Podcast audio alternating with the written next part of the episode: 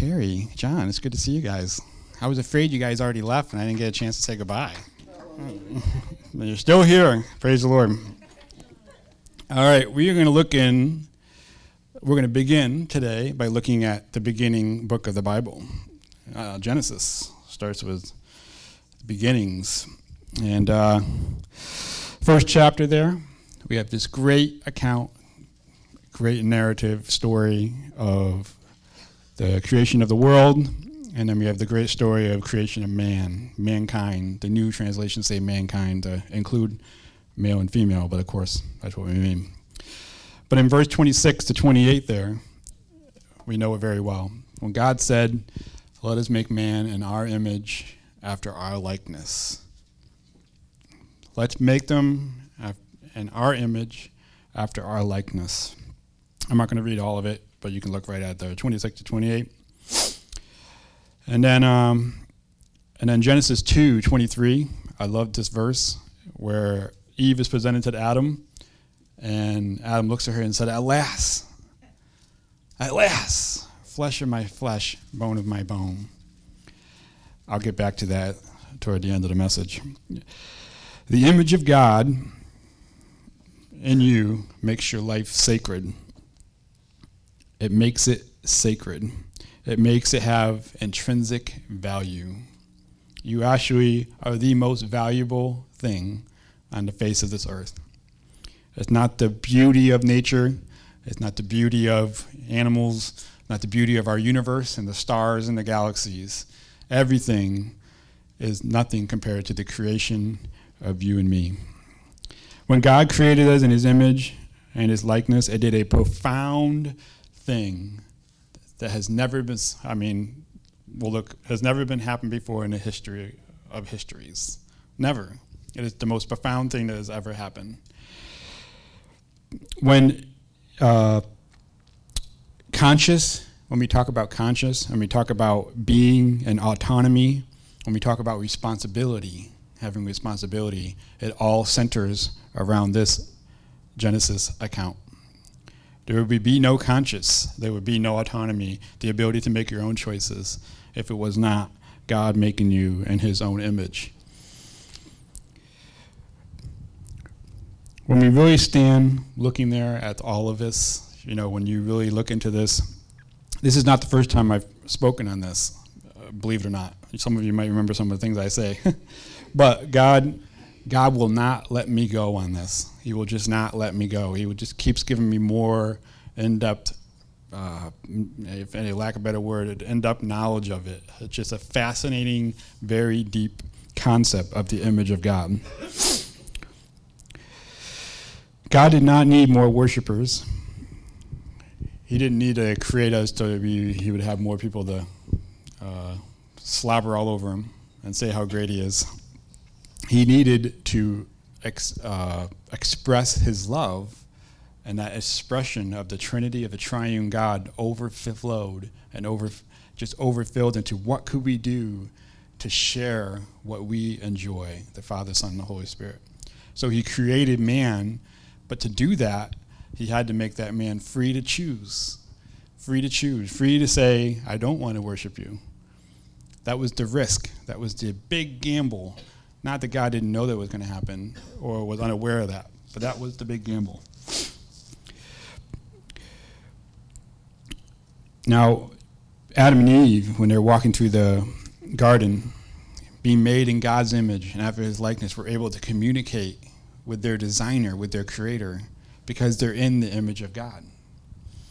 Nothing outside of the image of God is able to be, is able to communicate, is able to you know, make a voice. There's no fox running around saying, "Hey God, you know, help me find a rat. I'm hungry." You know, bear saying, uh, "Let's bring some fish over here so I can eat some fish." You know, they don't have that communication. We're the only being on earth that has that communication. Now we know the story. I'm not going to belabor you the story of the fall, the, gar- the eating of the fruit of the tree, and they were cast out of the garden, and they were told how life would now be different so we're all well aware of that. But isn't it interesting? Isn't it interesting that God didn't do a do over? Man, you guys really screwed it up I think my nose is running. You guys really screwed it up. Uh, I'm gonna make I'm gonna make some new people and just start this over. God didn't have OCD. He's like, oh, it has to be perfect. Thank you, Natty.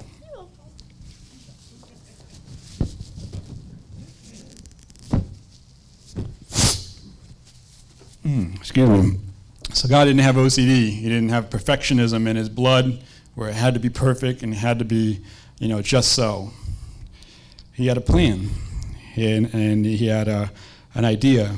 I think when you make something in your image, when you make a being in your image, God, in such as His love, is not going to go, you know, destroy you. You know, and I know people are going to mention the flood, but that's a different story.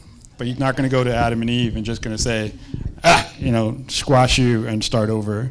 There was something very unique about how this was going to start, how this was going to be, and Adam and Eve were the, you know, forerunners of mankind. And also, isn't it wonderful that? Uh, God not only did a do over, but He also didn't say to you, and now you no longer bear my image. He didn't cast him out of the garden and say, You no longer bear my image. You are not in my likeness anymore. Because I never would have done that. I would have obeyed what I said and not eat of that tree. You know, so this so God's not shallow. And when they left that garden, they had the image of God. They were in his likeness. You know, it's uh it's it's uh, they still have within them this very DNA of God. You know, when Adam, there's not much is said about Adam and Eve. Uh, like, you know, did they squabble afterward? You know, it was kind of funny when God said, "What'd you guys do?" And he, and God, Adam said, "Eve," and then Eve, "What'd you do?" And Eve said, "It was the serpent." You know, but there was no other real account of them really having dialogue. We don't have any history of what they were going on, but we can see that even Adam and Eve were not discouraged. They were kicked out of the garden, but Adam named Eve, and you know what her name means? It means mother of the living, or just living, or living person. It just means living. If there were suffering death and uh, you know all those things that, that were now a curse on him, you know he it would be odd to him to choose the word living. He would just choose like, oh, we're dead now. You know, we don't have relationship with the Father. So that aspect there shows that he wasn't ultim- ultimately all discouraged that he cast out of the garden. And then also, they understood the image of God being in their own conception of having their sons. So in Genesis 5, uh, it says Seth was born, and Eve said, Alas, someone to replace Abel, someone to take Abel's place. And it also said that Adam looked at him and he knew that he was in his image.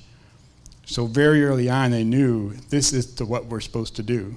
And being fruitful and multiply and, and have dominion, they st- are still doing that to this day. Unfortunately, to be fruitful and multiply is not happening as much. Um, not for my family, but we're, we're seeing a lot, a lot less of that. But they're still following that command.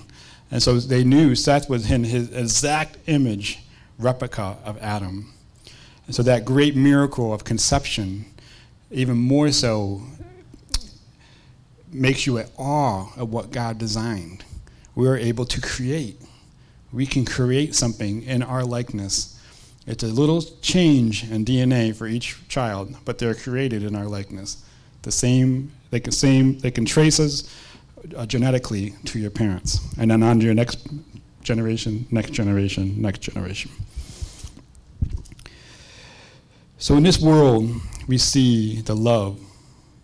You know, God in His great love poured this out to Adam and Eve. We see the love being twisted and warped. We see it being in various forms and various definitions and various, uh, you know, what could it mean? What is love? And it's been, you know, it's been terrible, the after effects of that, especially when it's self love, how destructive that is. We look at Cain killing Abel his own brother, you know, that wasn't a very loving thing to do. And God did right there, very, very instant, before the Ten Commandments, murder was wrong. And why was murder wrong? Because he murdered someone made in the image of God. He killed someone that was in his image, that was designed after God in his likeness. in the same vein, we see uh, James, James speaking in chapter 4, I believe, when he's talking about the tongue. And he says, with the tongue, we can say a, a blessing on someone, but with the same tongue, we can say a curse. And he said, it's really mind boggling, I'm paraphrasing, it's real mind boggling that someone can do that to the image of God, someone created in the image of God. Why would you curse someone that was designed after God's image and his likeness? He points that out. So we see how important it is to see the world as everybody is created in the image of God. And that's kind of the point I want to make today. There is a concept of love from Augustine's day, way back, where he saw the triune God as three parts to love there's the lover, there's the loved, or the beloved, and then there's the love in between. But it's not always two way directional. It's just the concept of love, real love, love of God, creates the love between the lover and the beloved. So, for instance, God so loved the what? The world. So, the world is his beloved, God is the lover. And what is the, the catalyst? He gave his only son. So, the image that now comes in between is Jesus Christ. But love is created by God. So, what's that love? It's a love that is sacrificial. It is a love that says, and this is where I really can just skip over all my message. it's the love that says, I will love you and not receive anything in return. That's the love of Jesus. That's the love from the very beginning in the garden when God made you autonomous of free choice, free will, whatever you want to call it. He said, I am expecting, I am not expecting a return on my investment in you, making you in my image because if I made you that way, then you're just a robot. You're just an automaton designed to slobber all over me and make me feel good. That's not the way that God designed us. So in 1 John 4, verse 9, it says, God showed how much he loves us by sending his son, one and only Son into the world so that we might have eternal life through him. This is real love. Not that we love God, but that God loved us and sent his Son as a sacrifice to take away our sins. So he says, Dear friends, since God loves you so much, we surely ought to love each other. When you hear the word ought, that becomes an ethical statement. And the whole study of ethics is what one ought to do. Not just wrong and right, but what one ought to do. So John is making a very ethical statement. We ought to love one another. But if we love each other, he finishes, God lives in us, and his love is brought to us in full expression to us. So this really challenges the concept of love is a two way street. I know, it's like, you know, if they don't respect me, I don't respect them back. You know, if they don't treat me right, I'm not going to treat them right. Now, there's a I know I have to put an addendum in there. There are certain cases, of course, where you don't throw your pearls, you don't make yourself a, a, a punching bag or a mat to walk all over. I understand that. But there is a love that is an overarching sacrificial love that says love is a one way, I am going to love you, and I'm not going to say you must love me. Does that make sense? There is a lover and there is a beloved. Jesus is great at demonstrating that as the very personification of the image of God. In Colossians 1:15, Christ is the visible image of the invisible God. He existed before anything was created and is supreme over all creation. In 2 Corinthians 4 4, Satan, who is the God of this world, has blinded the minds of those who don't believe. They are unable to see the glorious light of the good news, and they don't understand this message. And what's the message? The glory of Christ, who is the exact likeness of God. Jesus, through his atonement, has set us free to be able to stand and reign with him as co laborers. Remember, God said, remember that God said in the, uh, in the garden, Adam needed a helper. He couldn't find anything suitable. We need to find a helper, and he, that's why he created Eve. That's the same concept when he took that rib from Adam, you know, some have said that uh, maybe Eve and him were like joined, you know, like they're joined like this.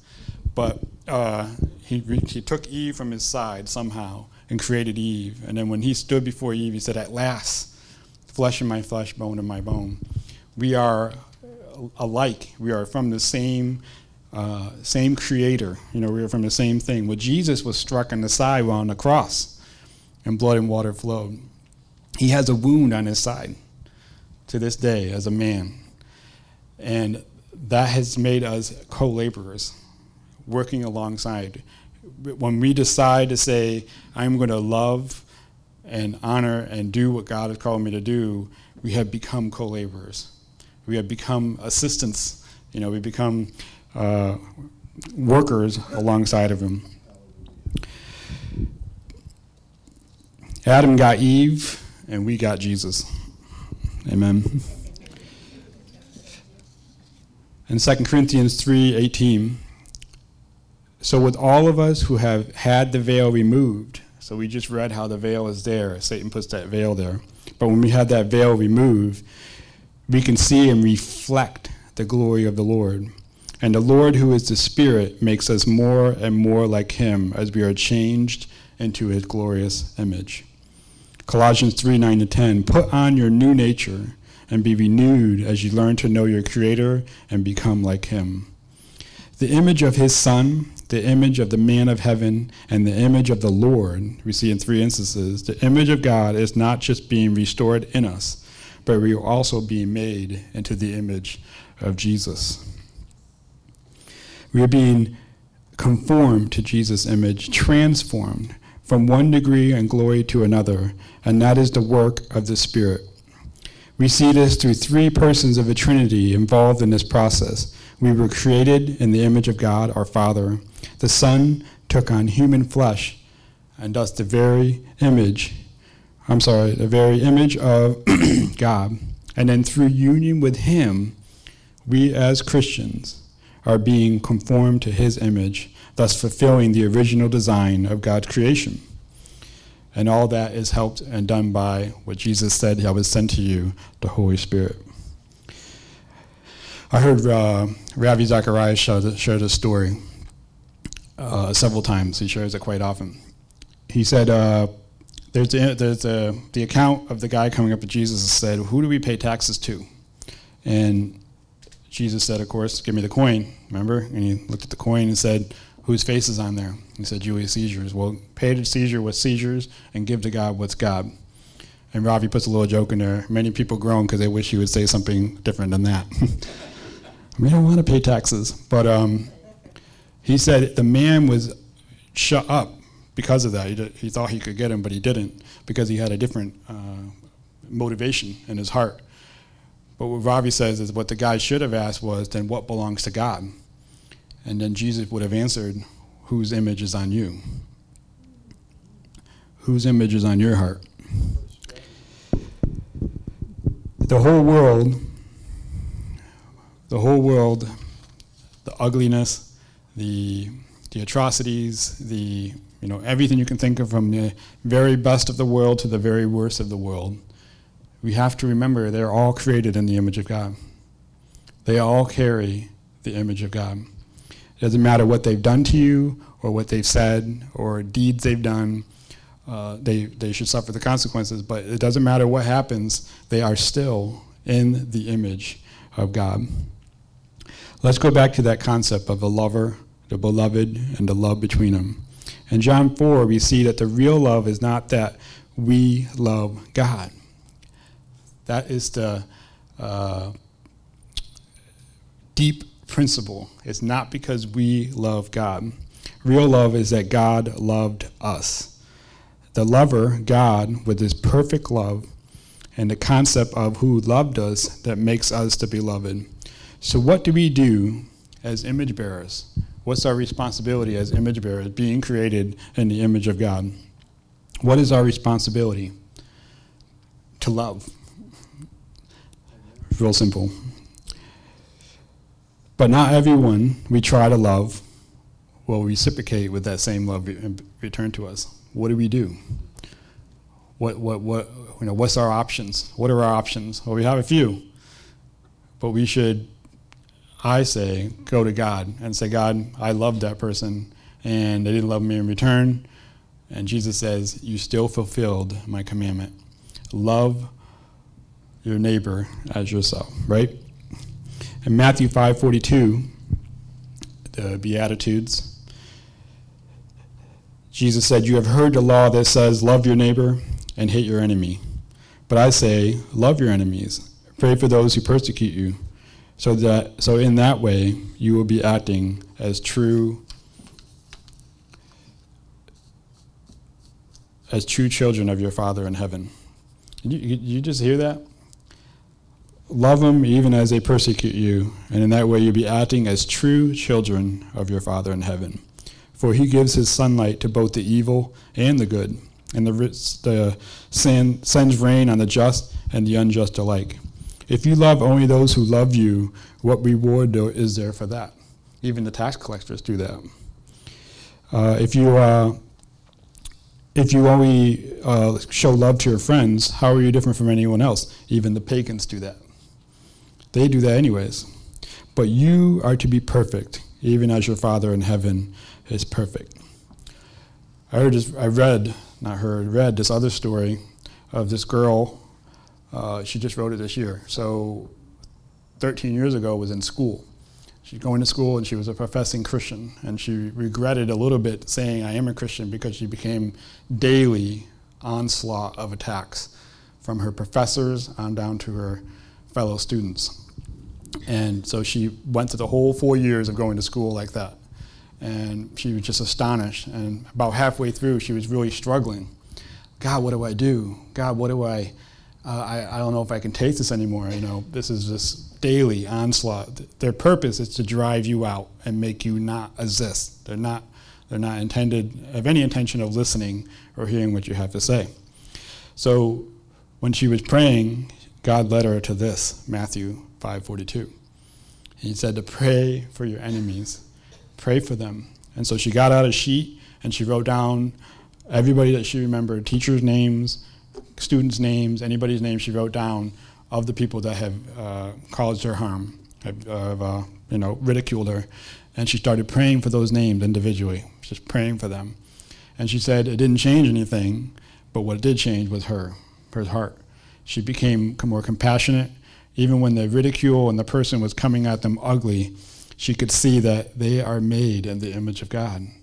There is a being here that has a has a has a worth, has a worth, has a value. I am not going to fight this person. I'm just going to love them, show them love.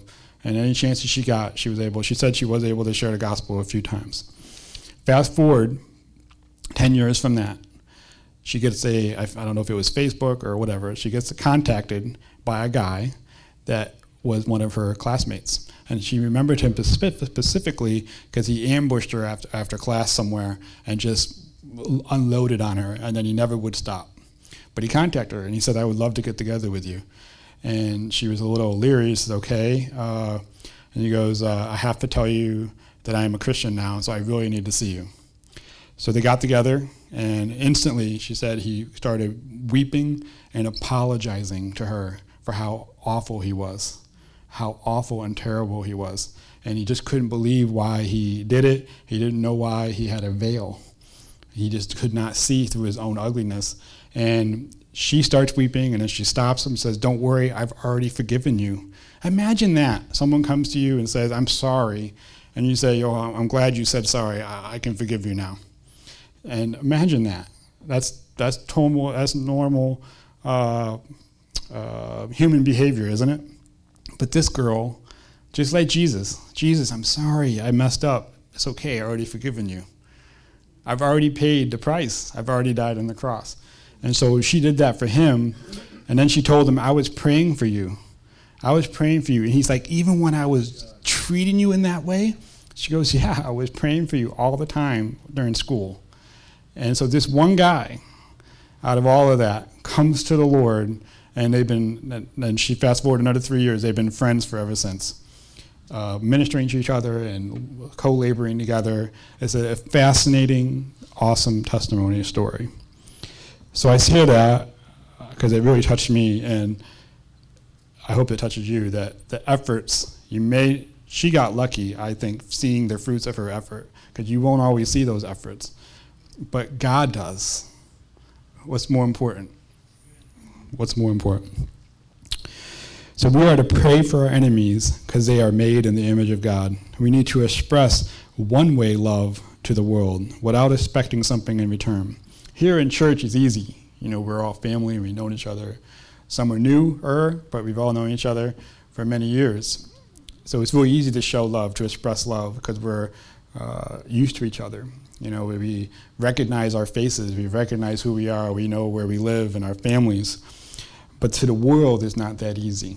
To the world, it's not that easy. What God has done personally for me was uh, year, years ago, uh, I used to be the biggest arguer and the biggest debater and the biggest sarcastic guy. Uh, I'm still sarcastic. I'm still, I'm still all those things. However, I just came to, it was 2012. I just came to this halt and just hit this wall where I was like, what is it that I'm trying to accomplish? Because nothing changed those people's minds you know, on Facebook or personally or whatever, and nothing changed their mind. And then that phrase, people uh, have their uh, try to convince a man against his opinion, he'll be of the same opinion still, or against his will, he's of the same opinion still. We can't do it. We can't do it. We can't argue with them. We can't slap them. We can't do anything to get them to, to agree with us. So since 2012, I just cut it out. I just quit. You know, stop being so sarcastic to people you know, making fun of them or just kind of pointing out where they got their theology wrong or their philosophy wrong. And I gotta tell you, nothing changed those people still. But what changed was me. I don't see people as a threat. I don't see people as a issue. I don't see people as someone I need to fix.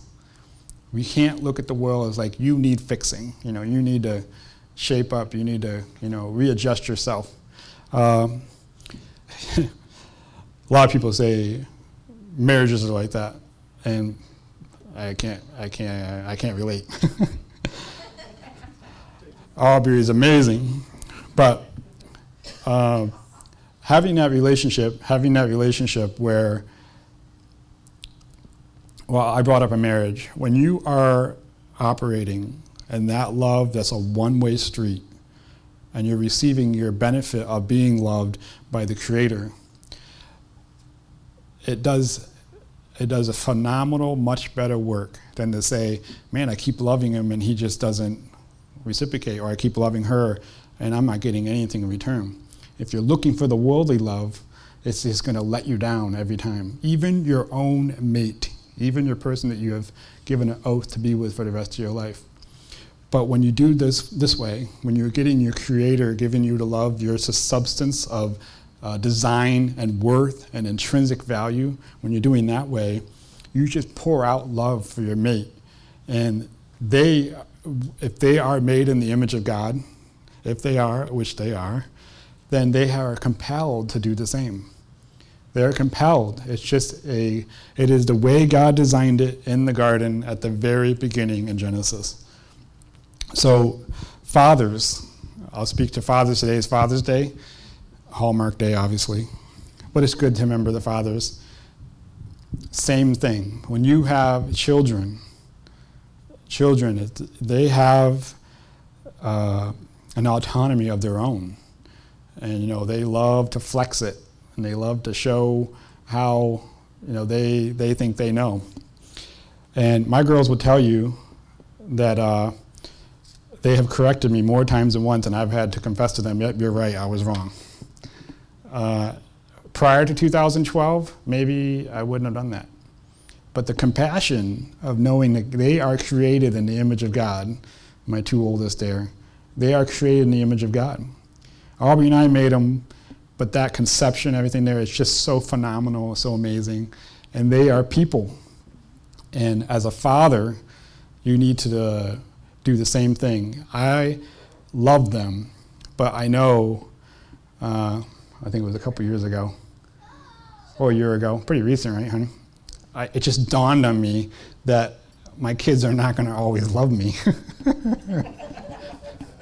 it hit me right between the eyes. I figured what it was. It was a couple of events in a row, and I just felt totally like I didn't even exist. They didn't even need me. And it just like hit me with a ton of bricks. Whoa, I am relying way too much on their love. I'm relying way too much on that reciprocation of them adoring their daddy. But there were times when they won't, and that really hit me hard. And I had to go to God and say, I'm sorry, I've been replacing you with my children. And that's not healthy for them.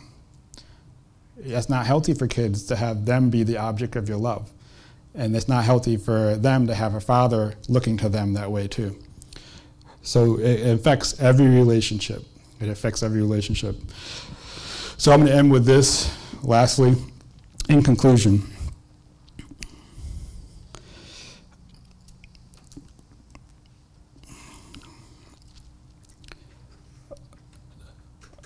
lot of this is what I've spoken on before, but this is the new part. So, you ready for this? When I was reading this passage again in Genesis, uh, and I got to the part where Eve was presented to Adam, and he said, At last. And that's the title of my message today At last. It was, uh, it struck me, and then God kind of just spoke to my heart and said, When? And just kind of like stayed there. It's real hard to explain how God speaks, but it just knew. Uh, he spoke to me and said, When? I said, Okay. So I read it again, At last. And he said, When you behave, I think he said behave, but I'm, I'm paraphrasing now. When you behave or act or do what I have commanded you to your enemies, to you, people who persecute you, to people who come down upon you, when you behave and act in the way that I have commanded you, heaven says, at last. Heaven says, at last, right there, flesh my flesh, bone of my bone. You have behaved to another being that is created in my image. You, an image bearer, has created a, a bond, even though they are an enmity against you, you have created a bond with that person that says, I am also created in the same image, and I choose to love you and forgive you. What uh, ammo could a person get out after that? They can try, but it's going to be flimsy. It's going to be real. In fact, their, their, their, their anger could get worse, which is an indicator if you're good at debates, if the angry person is getting angrier, you've already won the debate. You can stop. You don't have to debate them anymore. You can shut up. You don't have to say anything else. That's the, the key. That's the, the key. But anyways, when heaven says, when heaven also, God was telling me, when heaven sees you operate in a relationship of marriage, your kids, uh, family members, and you behave in a one-way love to them, heaven says, at last created beings in my image have behaved in the way I have created them to be. You were created to be my in my likeness and in my image. Who created you knowing that you might reject me? So let's love others. Family members, personals, people that we know that we're friends with, and the world. Let's love them knowing that they may reject you. They may let you down. But it's okay because if you are rooted and grounded, as Paul says, in love, you can withstand any of that. Because you're getting your love this way. You're not getting it. You're getting it horizontally, not vertically. Amen? So I encourage you. Uh, any of those situations in your life. And I encourage you as you go out into the world, don't see the world as enmity against you. Now you can see the ideas and concepts and principles as against you. Fight against those. Vote correctly, vote wisely, uh, choose wisely. Uh, as a citizen, you have a right to go against the ideas, but the people, you don't come against the people. The people are blinded. They just need to see the love of Christ, to be forgiven ahead of time, I forgive you. I release you in God's hands to let that veil hopefully fall, like that young man with the girl at the college. His veil fell and he knew how bad he was, but she had already forgiven him. What a testimony. he just was already freed before he even had to come to her to apologize. Amen? So let's stand on our feet and uh, close with prayer.